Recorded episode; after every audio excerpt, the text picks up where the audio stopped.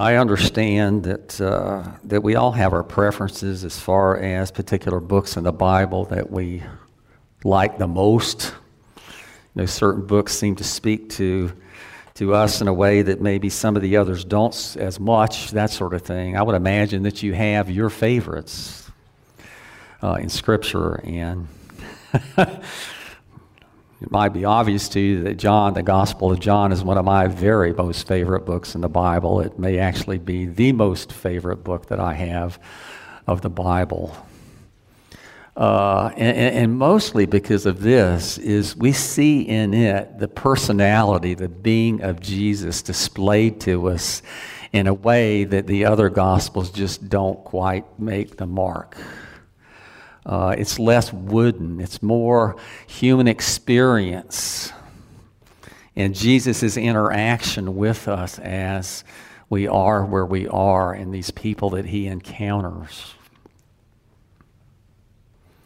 It doesn't include everything that you're going to find in the other Gospels, but at the same time, it has a good bit of, uh, uh of its substance that is unique to this particular Gospel. It is gospel on a much more personal level than you're going to find with the others. Jesus interacting in really very deep and personal times and ways with particular people. We've already seen that to some degree uh, already, but we're going to see again. Just, just remember the, the, encounter that he had with, with Nicodemus, the Pharisee, and the encounter that we just finished studying with uh, with a woman of the uh, of Samaritan, uh, Samaritan at the well, and then this this grieving father whose son was so ill that he was on the verge of death, who came to Christ.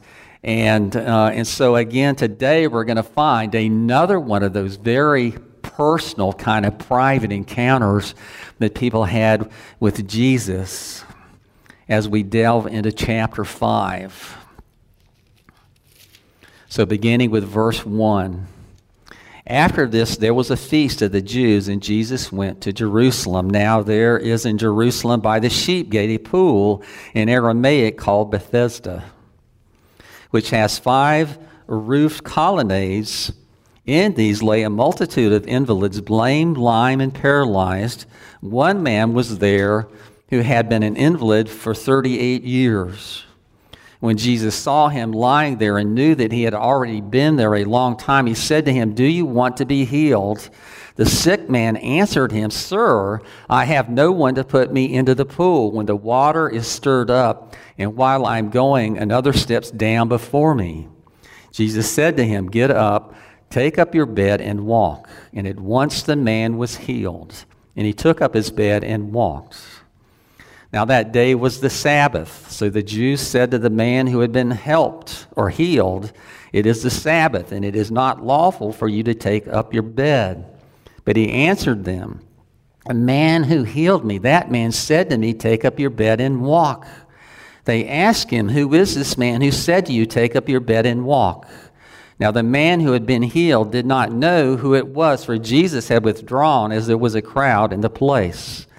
Afterward, Jesus found him in the temple and said to him, See, you are well. Sin no more, that nothing worse may happen to you.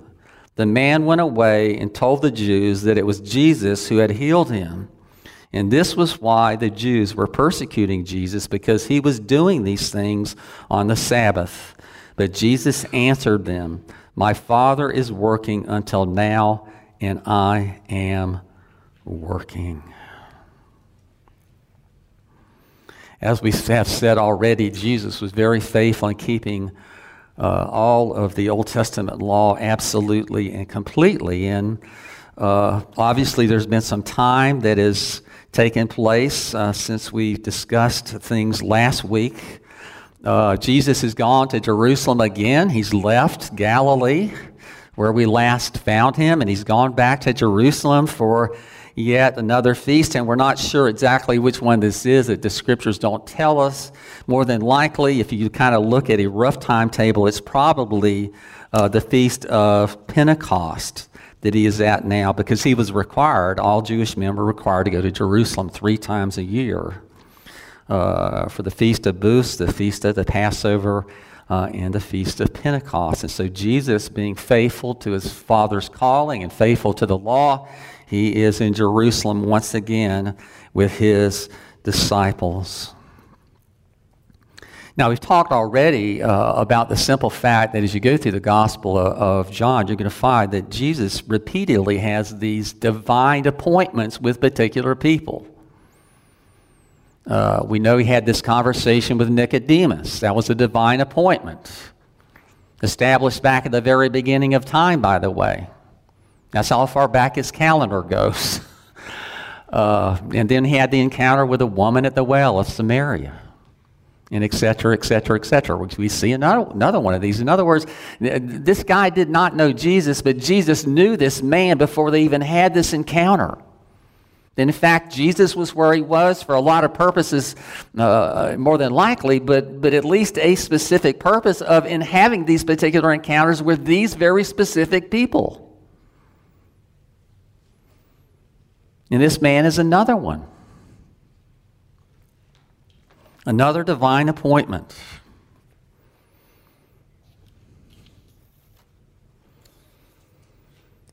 This pool that is mentioned here, the Pool of Bethesda, was located within the temple complex, just north of, or close to the, uh, the temple complex, uh, just north of the sheep gate entrance to the temple. It was uh, evidently spring fed, two pools side by side. They were at least partially covered by a shelter to protect the people that were gathered there from the sun.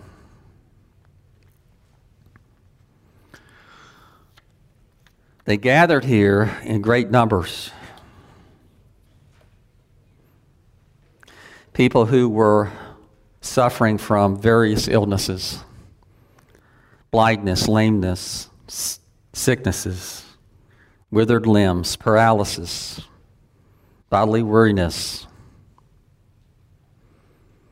They were gathered there for a reason, and the reason was that it was said that uh, periodically an angel would go down into the pool, and anyone that entered the pool immediately after that, the first person would be healed from whatever affliction that they were suffering from. So we can understand, based upon that, why there would be a multitude of people there. They were there, and they all had the same hope, and the hope was that they would be healed from their physical affliction. I would imagine that there was a large crowd gathered there all the time. Every one of those people wanted to be the first person in the pool when the waters were stirred because that person would be healed. You can imagine some of those people have probably been there for a very lengthy bit of time, and, uh, and after sitting long, long time, uh, hours and perhaps days sometimes, you can understand why some people might just get frustrated, even though they might be the next in line to go into the pool and get frustrated and just leave. And so, as soon as that happened, there would be a cascading effect of people getting down closer to the pool. Everyone wanted to be there, they wanted to be that guy or that gal.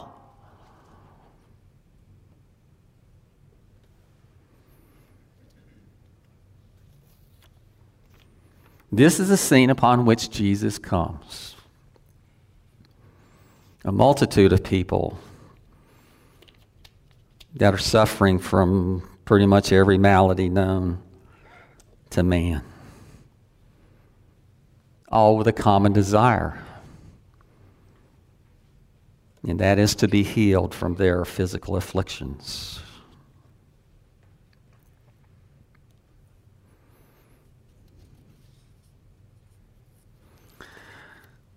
Jesus is on a mission. He didn't just happen to be there. He wasn't just scrolling from through Jerusalem and come upon this scene that drew him uh, into the picture. This meeting, this conversation, this miraculous healing had been planned since the very beginning of time. The man didn't know Jesus, but Jesus knew him.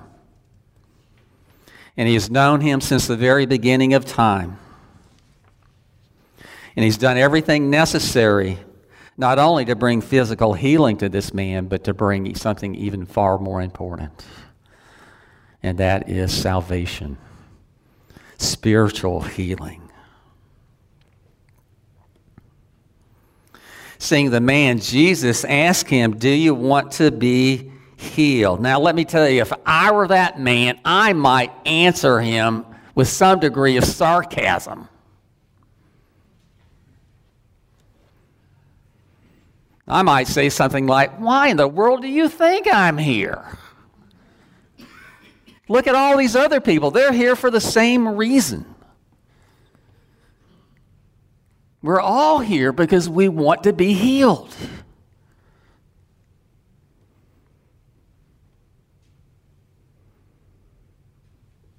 That should be obvious to anybody.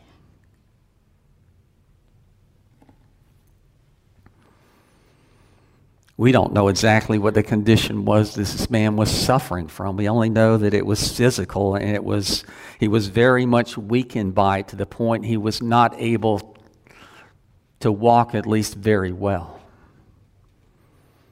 He had a mat that he carried around, which tells us this that he was able to at least move from place to place, but he didn't do it very easily.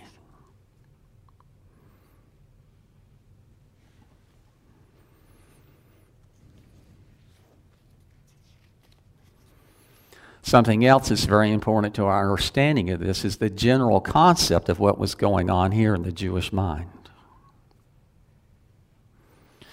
The Jews believed that all these people were gathered together because they had committed unbelievable sins, and God had cursed them as a result of it. They also believed this. This was another fundamental aspect of their belief, and that is this is I'm not down there. I'm not one of those people, and because I'm not, that means I'm at least better than they are. I haven't done what they've done. I haven't uh, committed those severe and terrible sins that they committed that brought this affliction upon them.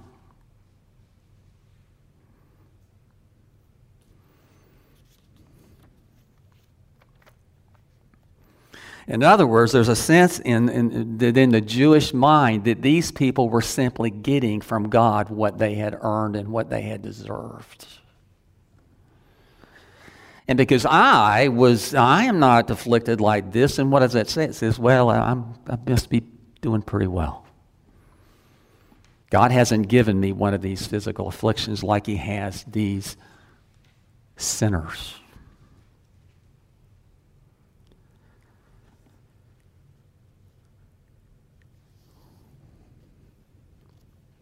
So they believed that every physical affliction that fell upon people was a result of their sin. And there's an interesting story in John chapter 9 about a person who was bl- uh, born blind, and the disciples can put two and two together. How is it that this guy was born blind? Was it because of his sin, or was it because of the sins of his parents?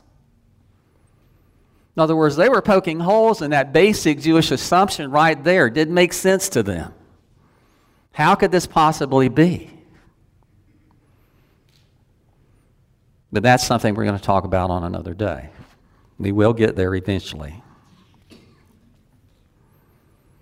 But see, I would say to you, one of the things, one of the principles that was underlying this whole picture is this, is that the people there would see the glory of God revealed in a manner that they never had before. The people who saw this, they were witness to, to this, that they would understand that something miraculous has happened in their play, in their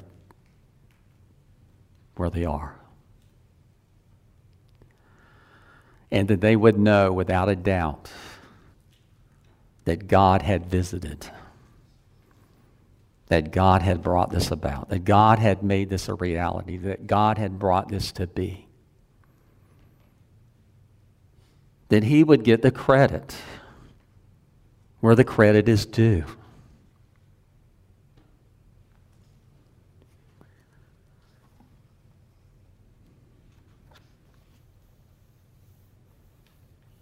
God, Christ Jesus, could have left every one of us where we were. Afflicted with sin. dead to God. He chose not to do that. And we are living examples of God's grace. No one here has earned it. No one here has deserved it. As a matter of fact, we have done everything but earn it. We have done everything but deserve it. But godly, but God has freely, of his own will, and for his own purposes, brought the one who is dead back to life. There's a great resurrection to come, but there's a sense in which every believer has already experienced a resurrection. Not a physical resurrection, but a spiritual resurrection. Where God has breathed into a dead person life.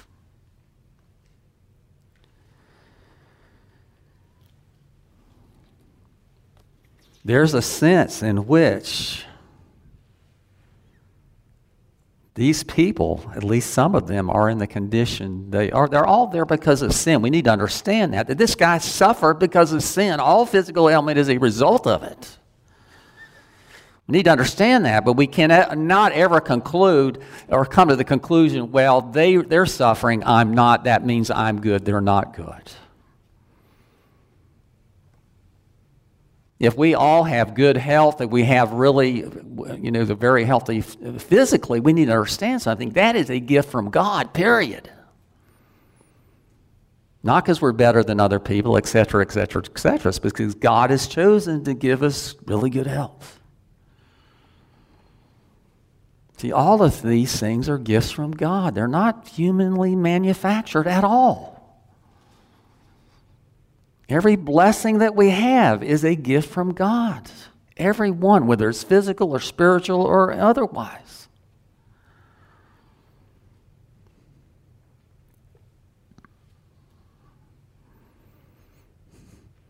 There are a lot of things going on in this picture.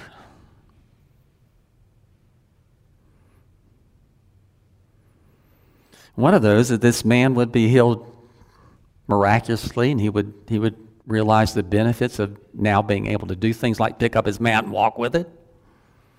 Instead of maybe having someone else do it for him or maybe drag it behind him or, or, or, or whatever. He was physically able now to do things he was not just moments before.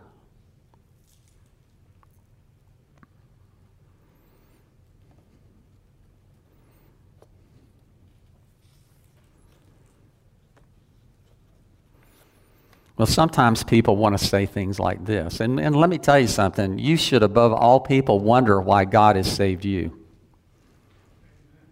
You know, how often we are just, just amazed that, you know, you, you I pray for so on and so on, and I didn't think they'd ever come to faith. And I had people say that about me. You're the last person I thought would come to faith, but, but just out of obedience to God, I prayed for you and I witnessed to you and whatever. Never had any thought or belief that it ever would come to anything.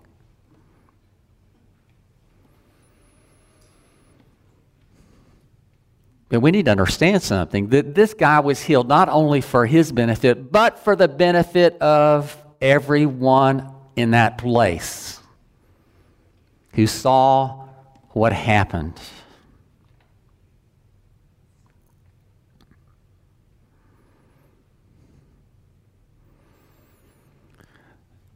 Everyone in this room that is a believer we should be able to relate, relate directly to this picture. We could see ourselves reflected in what is going on here. And let me tell you, I can't tell you specifically why God has chosen to save you, but for one reason. He has multiple reasons, no doubt about it, but there is one very clear reason. And that is that people would understand that this is a God thing, that God did it.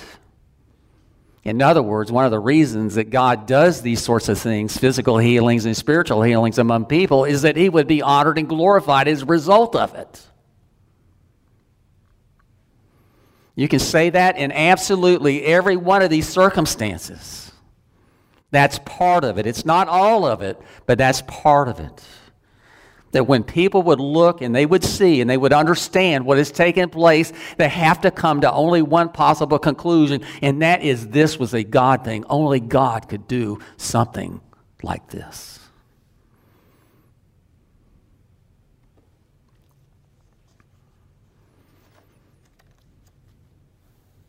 So, what I'm telling you is God has saved you for obviously multiple reasons, but one of those is that He would be glorified in your salvation.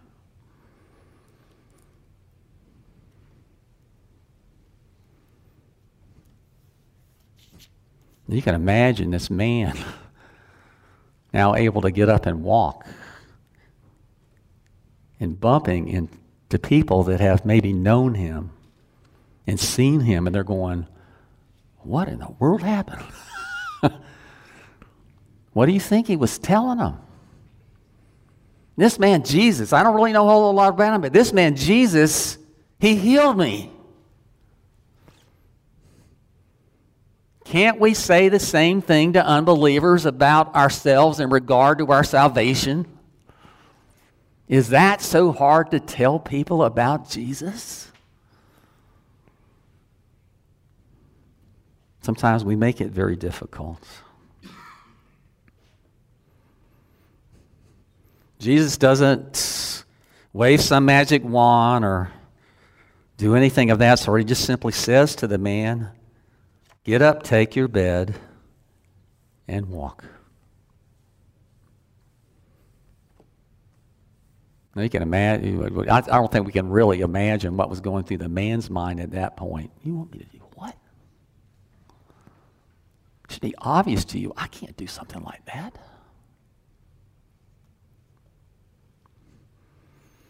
But he does. To everybody's surprise.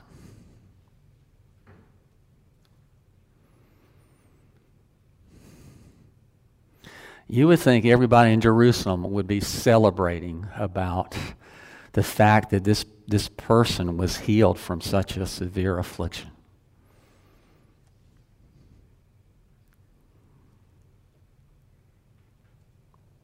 But there are always those who want to rain on the parade.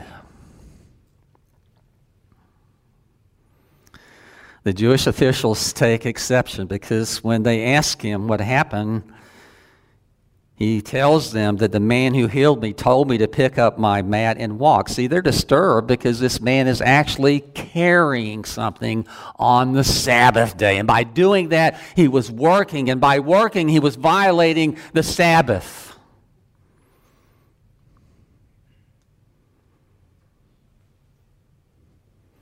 They had very strict rules and regulations. You could only walk such a particular distance on the Sabbath day, and if you went a step further, then you were actually doing work.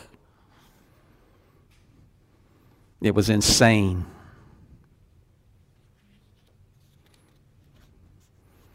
Some of you remember Paul Kalfa.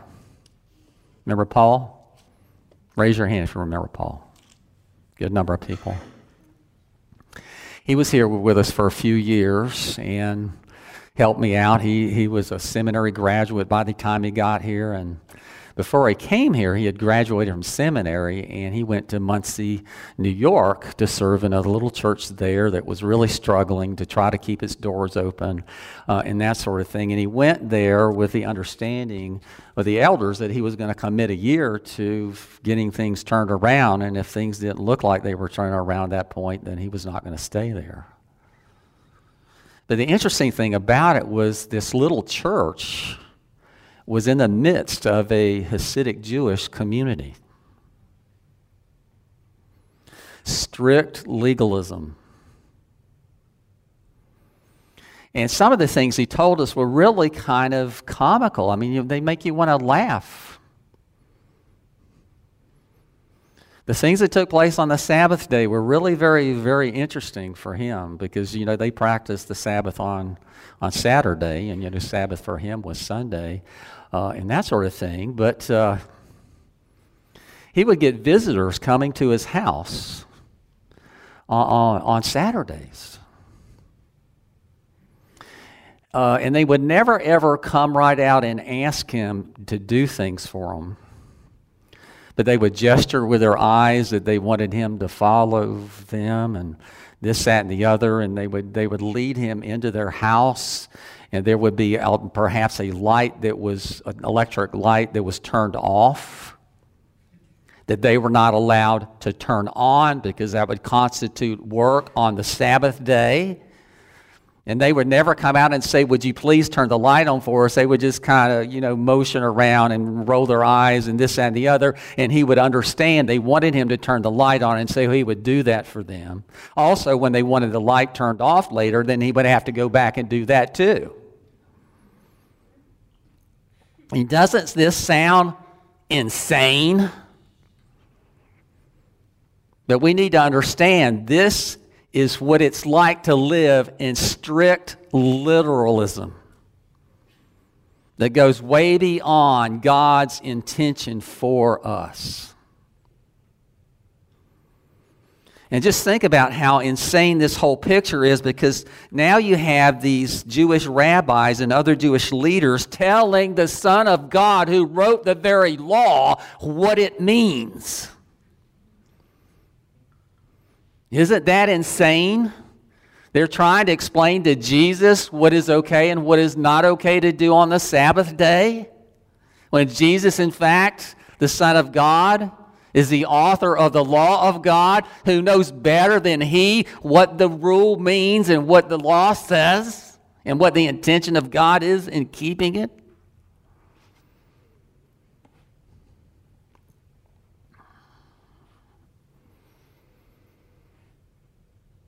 But I want to remind us all this morning that every time that we sin, what we are doing is we are questioning God's authority over us.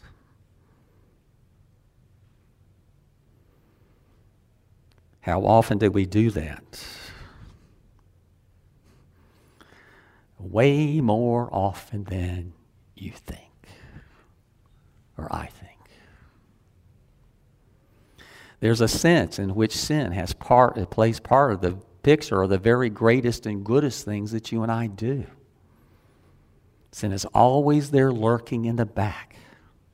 I mean, how many times have you heard that little voice in your head saying things like, God is really going to love me for this? Look at this great sacrifice that I've made, or look what I've done to make this per- person's life better.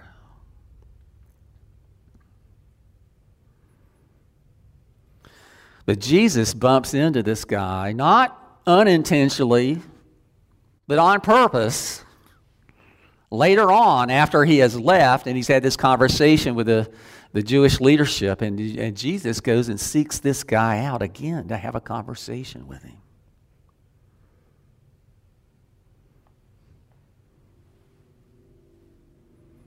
And what does he say to him? He says, Sin no more, that nothing worse may happen to you.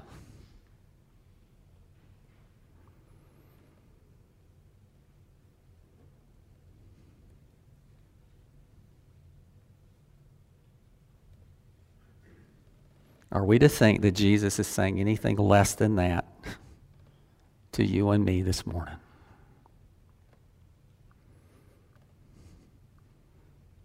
Seriously.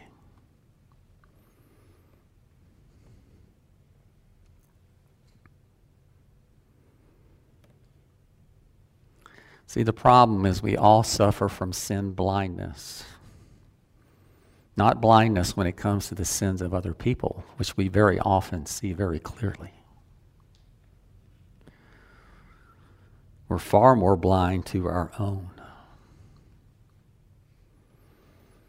And it's very easy for us to justify our own because we understand the circumstances in a manner that other people don't. Is Jesus saying anything less to you and me this morning?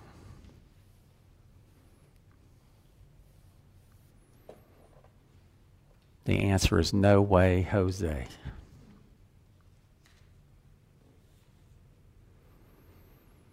Sanctification is a theological term.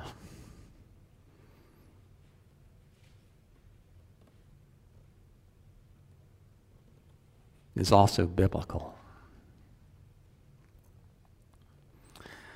Uh, let me just read to you from the shorter catechism of the Westminster Confession with a question number 35 What is sanctification? The answer is sanctification is the work of God's free grace whereby we are renewed in the whole man after the image of God and are enabled more and more to die to sin and to live under righteousness. Theologically, there are two different aspects to sanctification. One of those is what we call positional sanctification. That means this that you can understand and believe that I am absolutely, perfectly holy in the eyes of God and where I am right now today for one reason, and that is because Christ has paid the full penalty of the consequences of my sin. And I have inherited his perfect righteousness through my faith in him. So there's a sense in which you are sanctified where you are. But there's also what we call progressive sanctification, which means dying more and more to sin and living more and more under righteousness. That requires action, that requires activity on our part to work not against the Holy Spirit, but to work along with the Holy Spirit. And living a life that is more and more defined by grace and holiness and less and less by sin. In other words, it means dying more and more to the old self and living more and more in Him and through Him and for Him. It's not something that just some believers are called to do. Everyone is.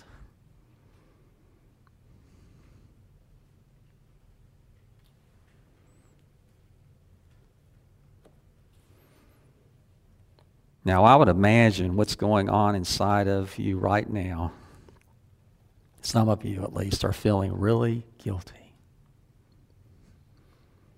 I am. Because you can look back across the last week, and it wouldn't be hard for you to come up with all kinds of examples of how you were not really walking with Christ at times.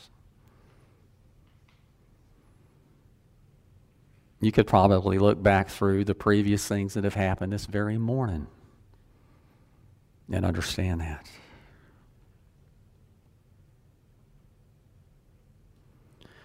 And let me tell you something guilt is not a very good motivator.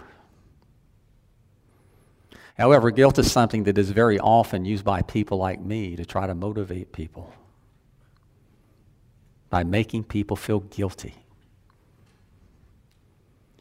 The reality tells us over and over again that guilt is a very poor manipulator for one reason, and that is because even if you do what you're being made guilty to do, you're doing it for the wrong reason. And ultimately, doesn't accomplish anything good or great.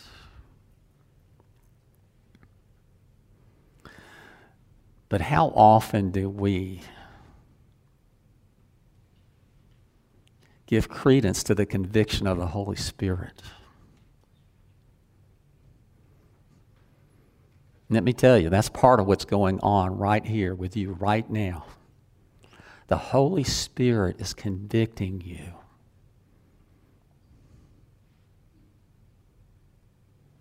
And it's only the power of that Holy Spirit that can overcome the vestige of sin that still lies within the very best of us here.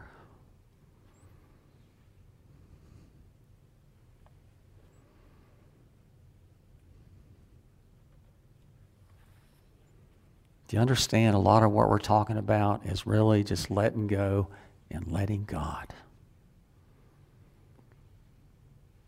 Not fighting against Him.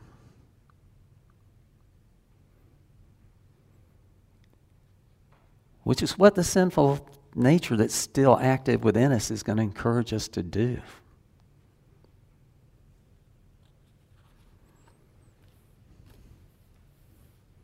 What I pray this morning is that God would give all of us eyes to see, to really see, and ears to hear and really hear.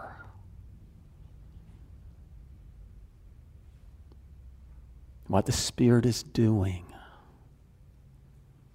not only around us, but what the Spirit is doing, maybe more importantly, within us.